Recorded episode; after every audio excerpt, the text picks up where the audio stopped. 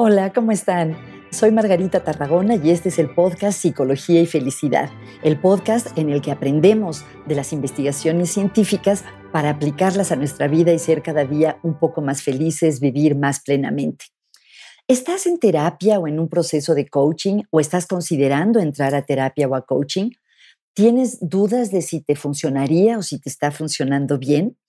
Fíjense que acabo de estar en un congreso, en el Congreso Internacional de Psicología Positiva, y uno de los temas de los que hablé es sobre qué nos dicen las investigaciones sobre qué es lo que predice que la terapia o el coaching vayan bien.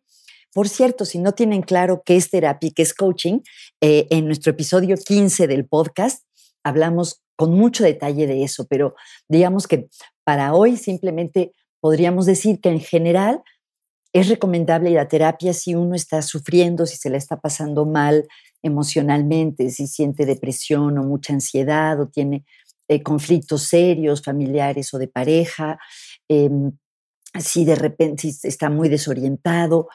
En general, si uno realmente o si ha tenido un diagnóstico médico, psiquiátrico, psicológico, es recomendable ir a psicoterapia.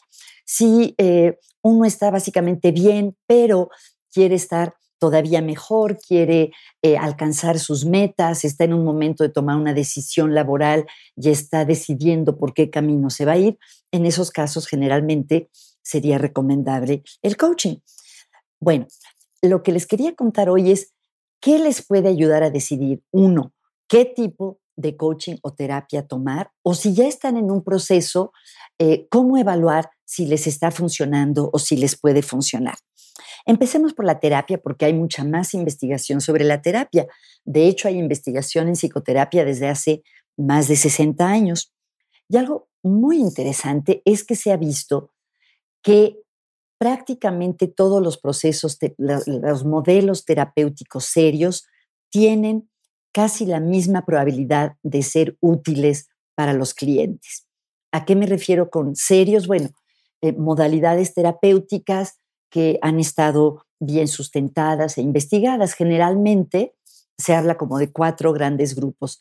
Las terapias psicodinámicas, que están basadas en las ideas del psicoanálisis de Freud, las terapias conductuales y cognitivo-conductuales, que están basadas en la psicología cognitiva eh, y en la psicología conductual. Por cierto, acaba de cumplir 100 años Aaron Beck, el creador de la terapia cognitiva conductual. Las terapias cognitivo-conductuales básicamente ayudan a los clientes a cuestionar los pensamientos distorsionados que puedan tener y a tener una manera de pensar que les permita vivir de una manera mejor, adaptarse mejor, ser más funcionales.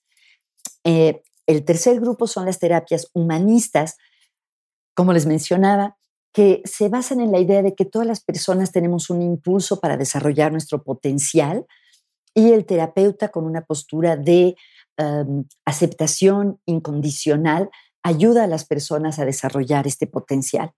También tenemos las terapias llamadas sistémicas, en las que generalmente están las terapias familiares y de pareja.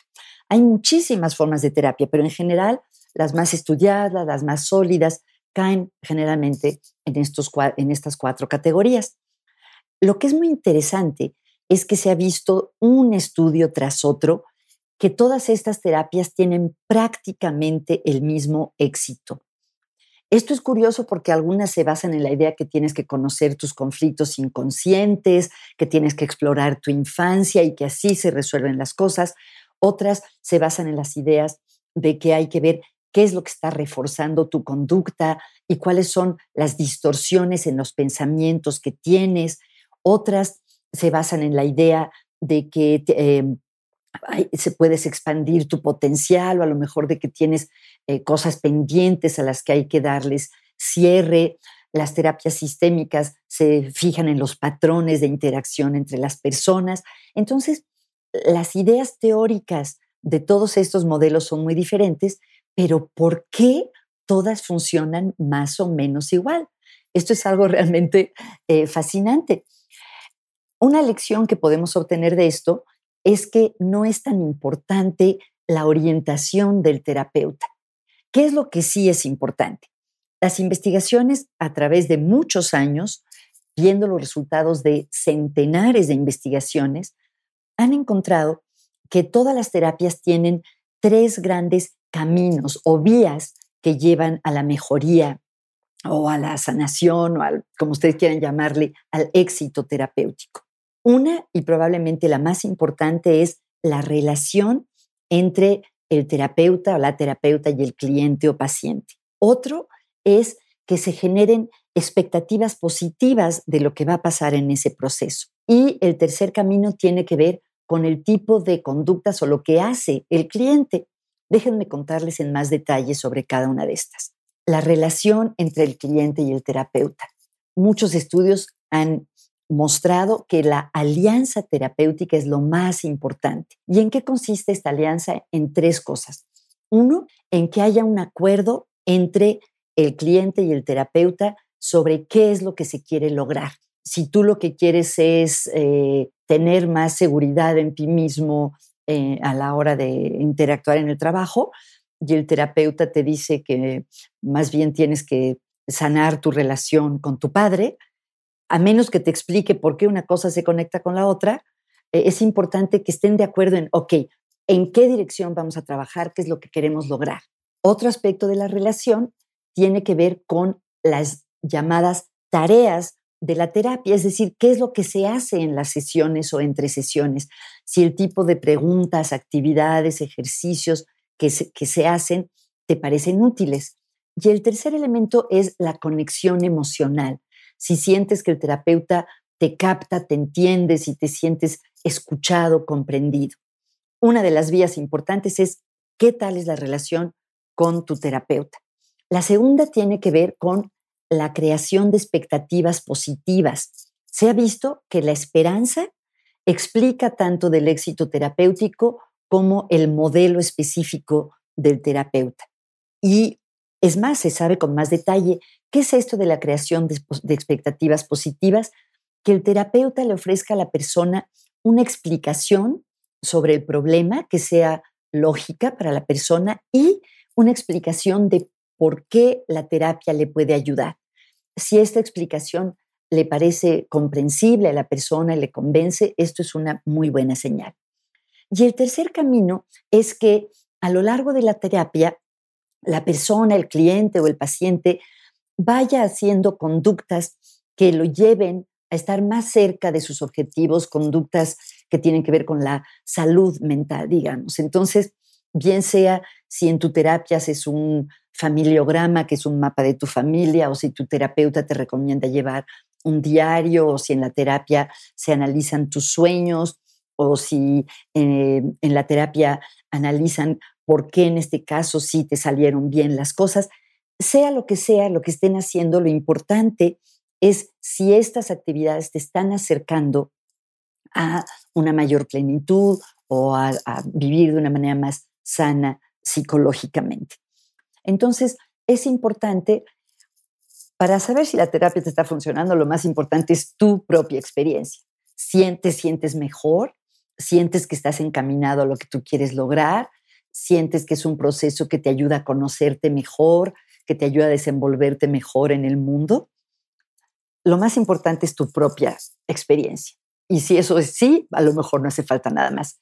Si estás teniendo dudas, a lo mejor es importante analizar estos tres aspectos. ¿Cómo está la relación con el terapeuta? ¿Estamos de acuerdo en nuestras metas?